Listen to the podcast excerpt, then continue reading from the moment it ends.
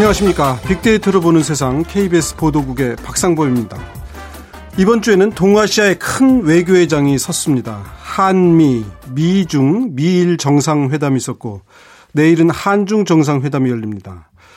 북한으로 들어가는 원유 파이프를 잠그지는 못했지만 북한 지도부의 피를 말리는 제재가 시작이 됐습니다. 그런가 하면 다음 주에는 목요일에 수능 시험이 있죠. 요즘은 이제 TV에서 대입 시험 문제 설명 풀이 뭐 이런 것까지 해줄 정도로 온 국민적 관심사가 있는 건 아니지만 그래도 수험생 여러분들에게 뭔가 도움이 될 만한 방법을 빅데이터로 보는 세상에서 한번 찾아보겠습니다. 잠시 후 세상의 모든 빅데이터 시간에 수능 관련 소식과 함께 화제가 됐던 소식들을 모아서 2주의 키워드로 정리를 해보겠습니다.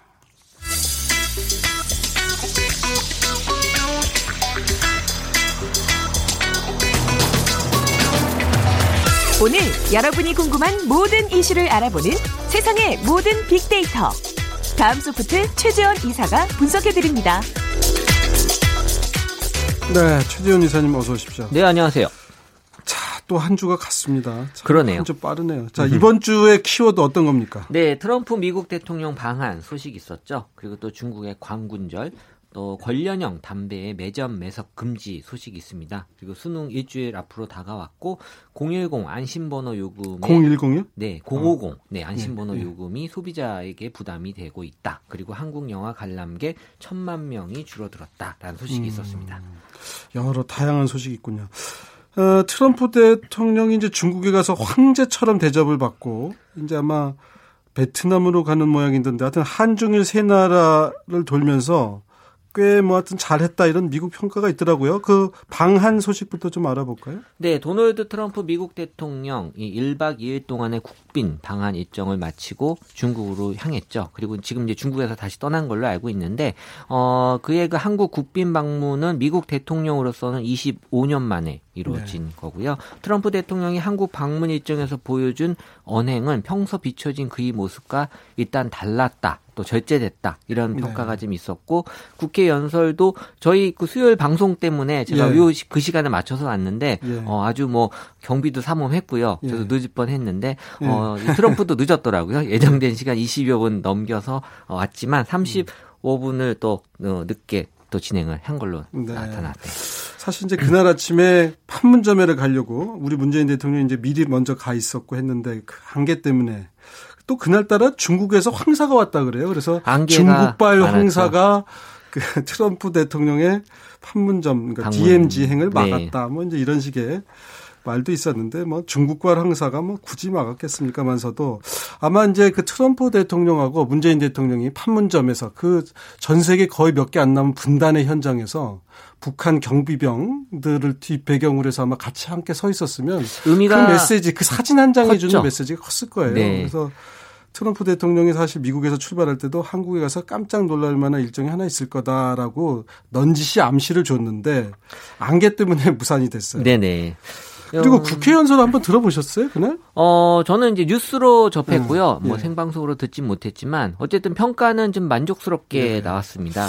저는 이렇게 보니까 트럼프 대통령이 뭐 저도 좀 그렇습니다만 이렇게 절제된 언행은 아니잖아요. 사실 평소에 하는 말이 그냥 뭐 그냥 그냥 막 이렇게 밥 먹으면서 말하듯이 말하고 많이 그렇게 보여주고 예, 있었죠. 대통령으로서는 좀 가볍지 않느냐는 평가도 있었는데 그날 보니까 많은 분들이 오바마 대통령 같은 사람들은 아주 엘리트잖아요. 하버드대 출신의 정제된 언어의 모- 목소리도 좋고 맞아요. 그런데 그런 트럼프 대통령처럼 시장에서 막 말하는 그런 살아있는 언어는 또 아닌 면이 있거든요. 네네. 근데 트럼프 대통령이 절제되면서도 아주 감성적인 접근을 했다. 음. 다시 보게 됐다. 이런 평가들도 있어요. 네, 그래서 이번 한미 정상회담에서도 이 양국이 또 미사일 탄두 중량 제한을 또 해제하는 완전히 해제했죠. 어, 해야 합의했고요. 또 한국의 자체 방위 능력과 한미 연합 방위 능력 향상시키기 위해서 또 미국의 군사적 전략 자산 획득을 하기도 했고요. 그래서 그래서 이런 것들을 통해서 지금 협상력을 높이고는 있는데 여전히 이제 어, 또 다른 과제들도 좀 남아 있긴 합니다. 그래서 한미 정상회담에서 양국이 한미 FTA 관련 협의를 또 신속하게 추진해 나가기로 합의가 되면서 이제 FTA 관련 협의는 앞으로 좀 쉽지 않은 과정이 될 가능성도 좀 높아 보이긴 하는데 어쨌든 철저한 준비로 이 한미 간의 이견은 계속해서 좁혀 나갈 이 노력이 필요한 것으로 보입니다. 트럼프 대통령이 참 어떻게 보면 그게 노련한 건지 아니면 이제 타고난 저거가 있는 건지 한미 FTA는 사실 뭐 개정하는다고 하더라도 오래 걸리고 그 실익을 뭐 꼭 미국이 챙길 수 있느냐 그건 또 협상이라는 걸 해봐야 되잖아요. 그런데 모르죠. 그거를 네. 먼저 카드를 들이미니까 그냥 자동으로 우리 쪽에서 투자 얘기가 나오고 투자는 그냥 당장 형찰이잖아요. 현금이고 투자 약속은 어음인데 어음보다 현찰을 챙기는 그런 개념이 있단 말이에요. 네네. 근데 뭐 우리나라뿐만이 아니고 일본에서도 투자를 하겠다라고. 그러니까 전부 경, 무역에 있어서 만족스럽지 못하다 할 때마다 그냥 투자 약속들이 확확 쏟아져 나와서 중국에서는 무려 283조 원을 투자하겠다고. 좋은 성과를 보여주고 네. 있어요. 보면.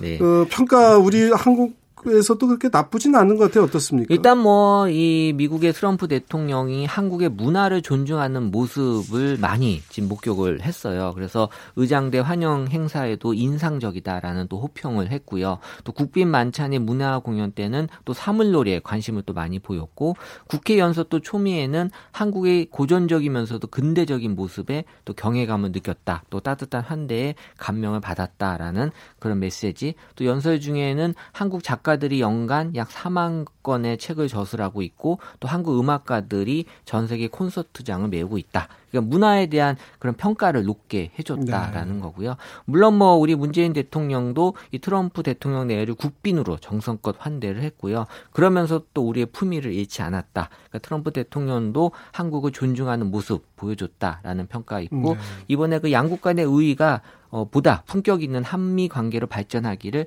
기대하는 국민들의 그런 메시지들도 많이 보이고 있었습니다. 네.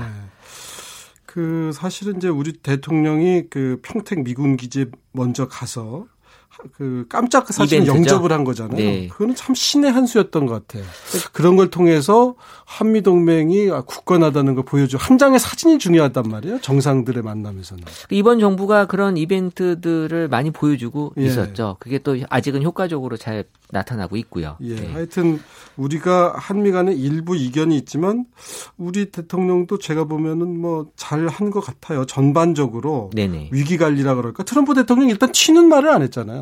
어, 아주 자중하는 모습이 아, 그러니까, 그러니까 너무 우리 보여서, 쪽에서 예. 잘 이렇게 한 거 아닌가 하는데 물론 이제 전반적인 평가는 조금 더 시간을 잡고 해야 될 텐데 일단 그렇습니다. 자 다음 키워드 중국의 광군절이군요. 내일이. 네, 광군제라고도 하고 광군절이라고 네. 하는데 뭐가 맞나요? 어. 광군 이제 우리 말로 읽으면 광군절이죠. 성탄절이듯이 우리가 네. 성탄제라는 표현보다 근데 절이 중국말 발음으로 지혜거든요. 그러니까 음. 우리나라 분들이 광군지혜 광군지혜 그런데 우리말로 하면 광군절이 맞고. 예. 그러니까 뭐 다른 나라 뭐 행사기 때문에 뭐 그렇게 예. 중요할 것 같지는 예, 예, 않지만 예. 어쨌든 이 광군절 우리나라의 그 중국의 직구족들이 지금 1년을 기다려온 날이기도 하고요. 어떻게 보면 황금 쇼핑 시즌 이 미국의 또 블랙 프라이데이라고 해서 11월 마지막 주 금요일인데 또 사이버 사이버 먼데이라고 해서 이제 블랙 프라이데이 다음 주 월요일까지 쭉 이어지는 그런 기간이 있고 또 연말에 크리스마스 쇼핑 또 연초 할인 시즌 그래서 사실 미국은 쭉 이어 이어지는데 네. 이또 중국은 딱 11월 11일 요 하루 네. 동안에만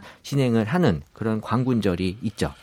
예, 저도 어제 그 저희 딸이 친구들한테 그 뭐라 그러죠? 빼빼로? 빼빼로 데이라고 내일이 빼빼로 사서 선물해야 된다는데 빼빼로가 1년에 요맘때 주로 다 팔린대요. 그러니까 그렇게 어떻게 보면 마케팅이라는 게 참 무서운 거예요. 네. 근데 조금씩 예전보다는 좀 줄어드는 음. 모습이 보이는 것 같긴 해요. 제 눈에는. 네. 네. 근데 전체적으로 줄어도 여전히 그 매출 대부분이 그때 일어난다는 그렇죠. 게 그게 어떻게 보면 마케팅의 힘인데 광군절도 뭐 듣도 보도 못했던 건데 사실 몇 년 전만 해도 네. 그 마윈이 이걸 주도하면서 하면서 불처럼 일어난 거 아니에요? 갑자기 올라갔죠. 예, 알리바바에서 그거를 이제 그 유통 쪽에서 대대적으로 마케팅을 하면서 이렇게 됐는데 규모가 어느 정도나 되나요? 뭐 중국스럽게 규모 자체도 어마어마한데요. 네. 그 해외 배송 대행 사이트에 따르면 지난해 광군제 하루 배송 대행 건수가 평상시보다도 170%나 증가했고요.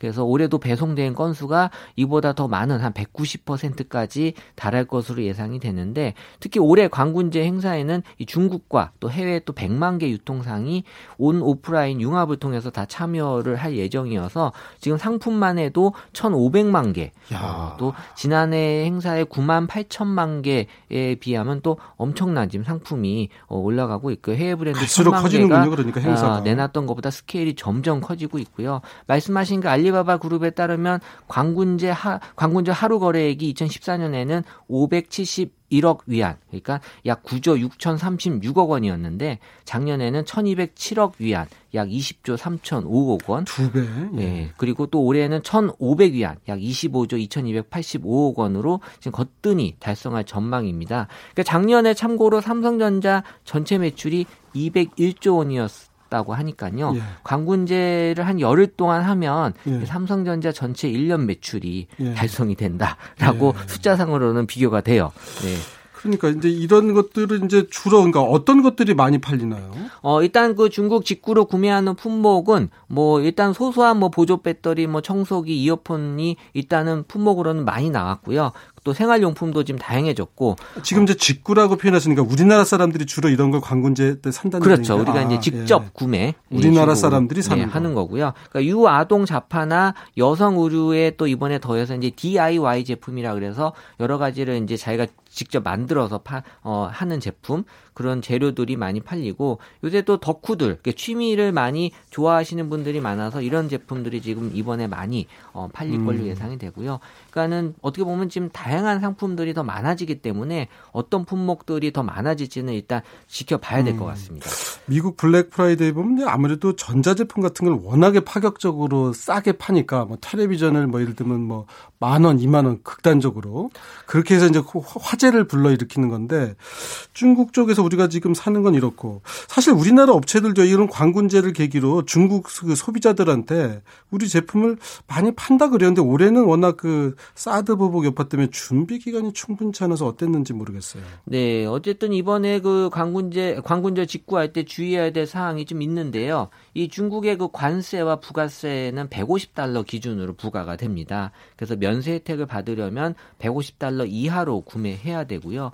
그리고 또 배송 대해 수수료도 어, 꼼꼼하게 체크할 필요가 있어요. 그래서 이 사이트마다 다소 차이는 있지만 대체적으로 물건의 부피를 재거나 또 중량으로 재서 액수가 큰 쪽으로 책정이 되게 돼 있기 때문에 참고하시고요. 이 해외 직구 시장은 계속 다변화되고 있기 때문에 이 국내에서 구하기 힘든 물품을 구입하려고 하는 게 경향이 강하게 나타나고 있고 지금 뭐 건강 쪽으로도 지금 많이들 관심이 높게 변하고 있습니다. 그래서 말씀하신 대로 지금 TV나 스마트폰 같은 전자제품류가 지금 품목이 좀 많이 비중이 넓어지고 있으면서 올해 특히 상반기에는 또 중국에서 공기청정기 수입이 지금 작년 기간보다 11배 정도 급증했거든요. 네. 고가의 공기청정기를 또 구매하시기 위해서 이 중국을 통해서 지금 싸게 음. 구매하려는 그런 모습들도 지금 많이 보여지고 네. 있습니다. 하여튼 뭐 우리도 뭐 싸고 좋은 제품은 사야겠지만 우리도 좋은 제품들을 광군제를 통해서 좀 집중적으로 팔아야 될 텐데 올해는 이제 준비 기간이 짧아서 통계가 좀 나와봐야 겠습니다만은 조금 기대치에 못 미치지 않을까 하는 생각도 드는 거예요. 네네. 자 광군절 얘기는 거기까지 듣고요. 이번에는 관련형 담배 매점에서 금지요? 네, 이 아이코스와 글로 등 관련형 전자담배 가격이 지금 인살, 인상될 전망이 나오면서요. 이 사재기 우려가 커지면서 정부가 제동을 걸고 있는 겁니다. 그러니까 직전 3개월 평균 반출 매입량의 110%를 초과하거나 정당한 사유 없이 판매를 꺼리면 어, 이 징역이나 벌금을 물게 돼 있습니다. 그래서 기획재정부가 9일 이러한 내용이 담긴 관련형 전자담배 매점 매석 행위 지정 등에 관한 고시를 어, 밝혔고요. 그래서 어, 지금 사재기에 대한 우려를 지금 많이 어, 지금 커지지 않게 어, 단속을 하고 있습니다. 제가 요즘 담배를 안 펴가지고 잘 모르겠는데 관련형이라는 게 그러니까 이제 담배처럼 돌돌 마른 우리가 그냥 흔히 피는 전자담배인데 그냥 일반 담배처럼 돌돌 마른 네. 그런 전자담배가 가격이 인상되니까 많이 보셨을 거예요. 네.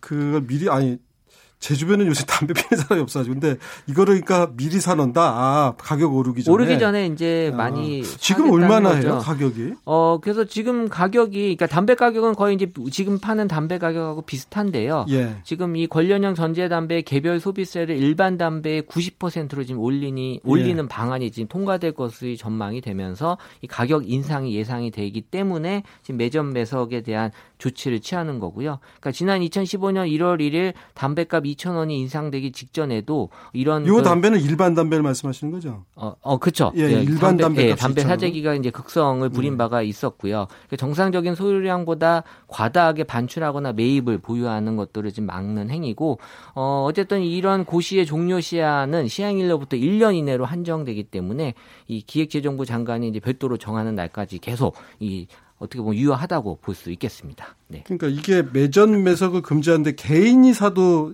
처벌을 받나요? 어, 개인이 많이 살 수 없죠. 사실 이런 것들은. 많이 사, 어. 팔리도 않겠지만, 네. 어, 제한이 되나? 예를 들면 한만개 주세요 그러면 아, 그렇게? 그렇게 못 팔게 돼 있습니다. 아, 네.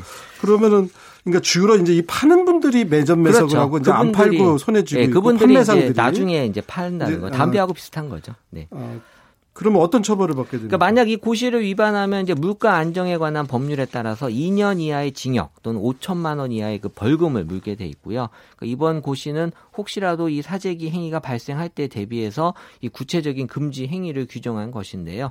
어, 어쨌든 이 개소세 통과 직후인 지난 10월 22일 사재기 징후가 지금 나타났기 때문에 합동 단속반을 구성해서 지금 단속한 사례도 있고 그래서 지금은 어, 이런 것들을 수립을 해서 행위가 발견되지 않도록 지금 정부가 나서고 있는 그런 소식입니다. 네, 하여튼 요즘에 전자담배들을 많이 피시나 봐요. 이제 담배를 피면 자꾸 냄새 난다, 뭐 연기다 이러니까 담배 피는 분들도 아유 그러면 연기 안 나닌 전자담배를 필까 하니까 KTNG까지 그럼 우리도 팔아볼까 지금 이러고 네, 그래서 이제- 전자담배 시장이 확 커지는 모양이에요. 네, 지금 뭐 이 담배 관련돼서 지금 많은 변화가 나타나고 네. 있는 시기죠. 담배 꽁초 버리지 않아도 되고 막 등등해서 그러는 모양인데 끊으시면 제일 좋은데. 자, 세 번째 이슈까지 살펴봤고요. 자, 노래 한 곡 듣고 가죠. 어떤 노래 좀 소개 좀 해주시겠어요? 어, 제가 이번에 들고 나온 노래는요, 트와이스의 그 Likey인데요. Likey예요? 네, 어, 아, 뭐, 여기서는 써 있기는 니키라고 써 어, 있는데. Likey라고 있는 게 맞는 것 같습니다. 네. 그, 트와이스가 몇 명인지 아세요? 네? 어, 어, 뜻은 모르겠고, 몇 명인지 아세요? 저는 트와이스 그룹 자체 사실 아, 잘 아홉 몰라요. 명이고요. 사실 트와이스 앞에 붙는 수식어가 있어요. 아. 우리 트와이스라고 해서 자, 트와이스가 몇 명이라고요? 아홉 명이요. 아홉 명이나 돼요. 네, 요즘은 그냥 나왔다 그러면 한 10명 안팎이군요. 그러니까. 네, 그래서 이제 트둥이라고 이제 애칭을 받고 있는데 뭐 예. 많은 그런 팬층을 갖고 있는 그리고 지금 거의 1, 2위를 하고 있는 곡입니다. 알겠습니다. 하여튼 트와이스 팬 여러분께 죄송합니다. 트와이스를 몰라봐서. 자, 트와이스의 Likey 듣겠습니다. 트와이스의 Likey 들어보셨습니다.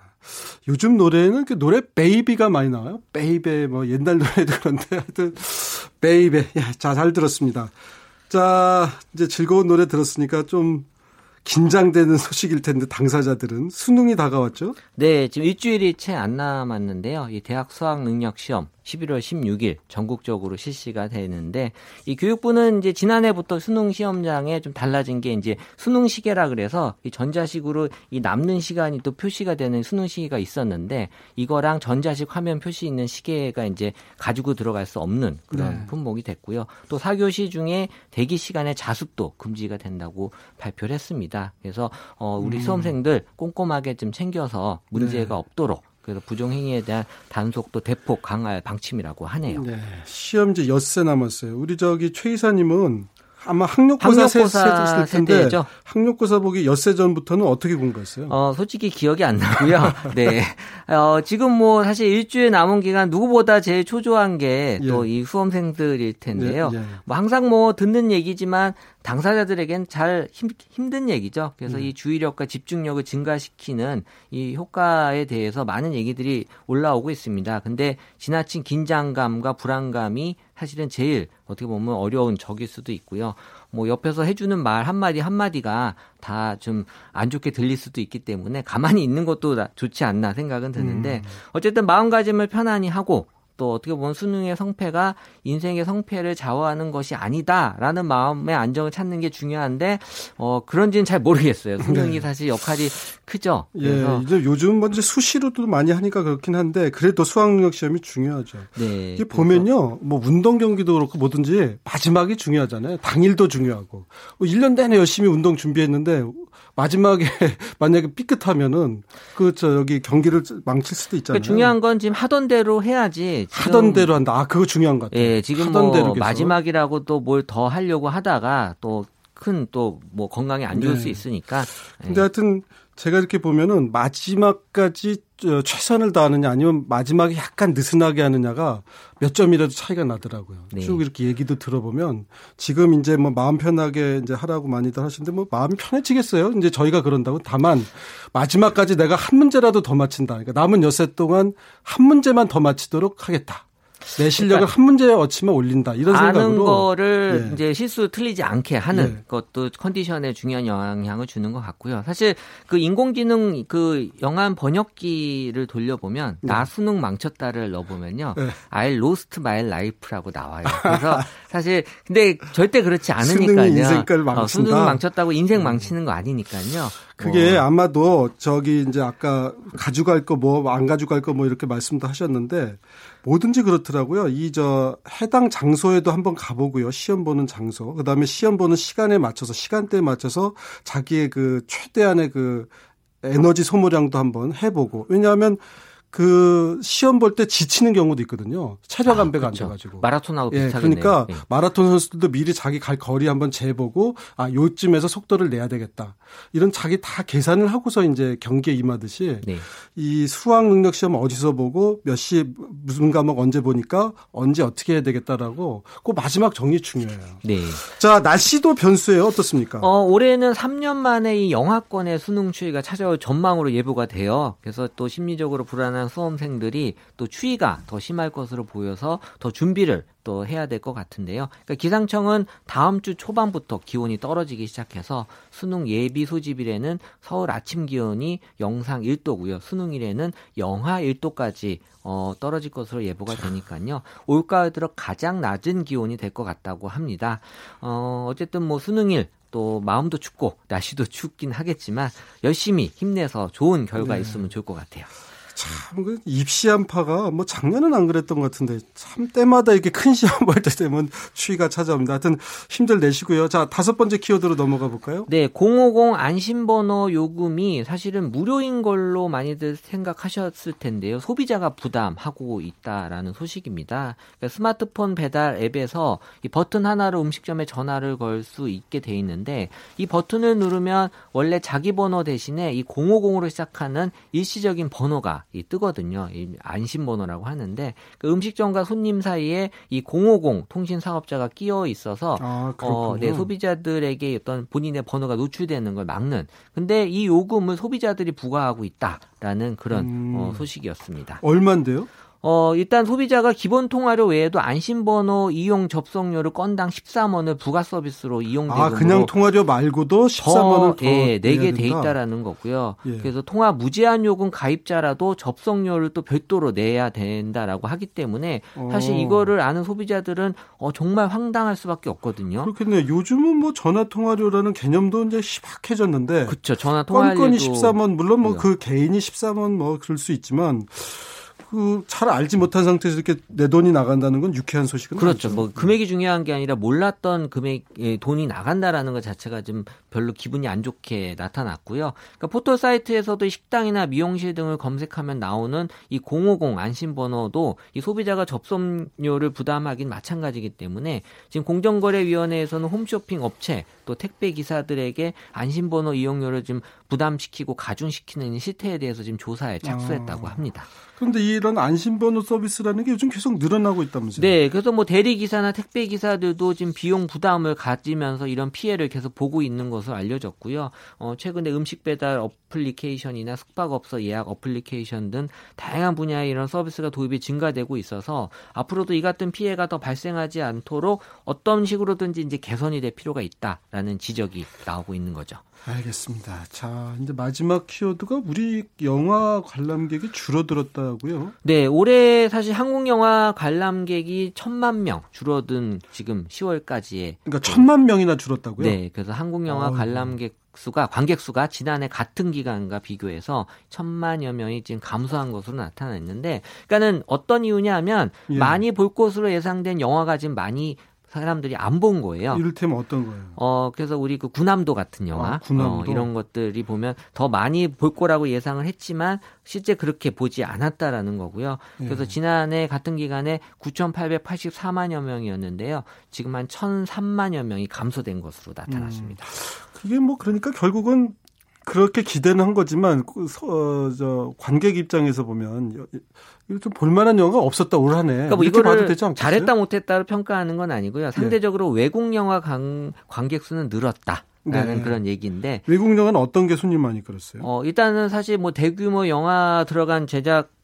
그 영화들이 있는데 한국에서 같은 이제 군함도도 그렇고 조작된 도시도 그렇고 또 리얼 대립군 같은 영화 또 지금 남한산성은 호평을 받고 있긴 하지만 어, 예상보다는 좀 적게 기록이 음. 되고 있거든요. 그러니까 이런 것들이 어, 사실 지금 기록에 못 미치고 있기 때문에 어, 영화에 대한 어떤 사람들의 네. 한국 영화에 관심이 많이 좀 줄어들고 있고요. 사실은 어. 이제 영화가 우리가 쌍천만이어서 천만짜리 영화 두 개 나오면 나머지 영화는 쌍 망한다 이런 얘기가 있었는데 올해는 전반적으로 좀 부진한 것 같아요. 네, 그래서 지금 영화 하나만 음, 지금 천만 지금 오히려 넘었죠. 그 무슨 네. 토른가 그 영화는 손님이 많던데 외국 영화 는 상대적으로 그래도 기본을 하는데 네.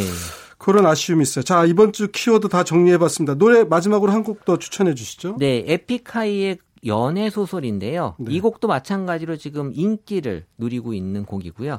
어, 여긴 또 피처링을 또 아이유 네. 한 곡이기 때문에 어, 제가 일부러 어, 또 골라왔습니다. 네. 노래가 좀 달달한 노래일 것 같아요. 왠지 네. 연애소설. 알겠습니다. 11월 둘째 주 빅뮤직 에픽하이의 연애소설 들으시면서 다음소프트 최재원 이사와도 인사 나누겠습니다. 오늘 말씀 잘 들었습니다. 네, 감사합니다. 네. 저도 함께 인사드리겠습니다. 편안한 주말 보내시고요. 다음 주 월요일 오전 11시 10분에 다시 찾아뵙겠습니다. 지금까지 KBS 보도국의 박상범이었습니다.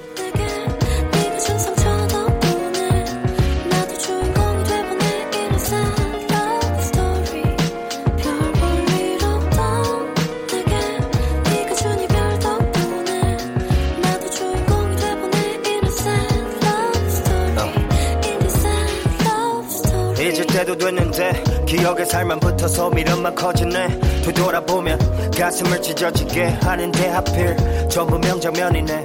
기억나? 캄캄한 영화관. 너와 내 두 손이 처음 포개졌던 날. 감사해서 한평생 무서운 걸 짚고 무너뜨렸을. 네 손이 내 손에 정착한 것을. 기억나? 네가 가족사를 들려준 밤.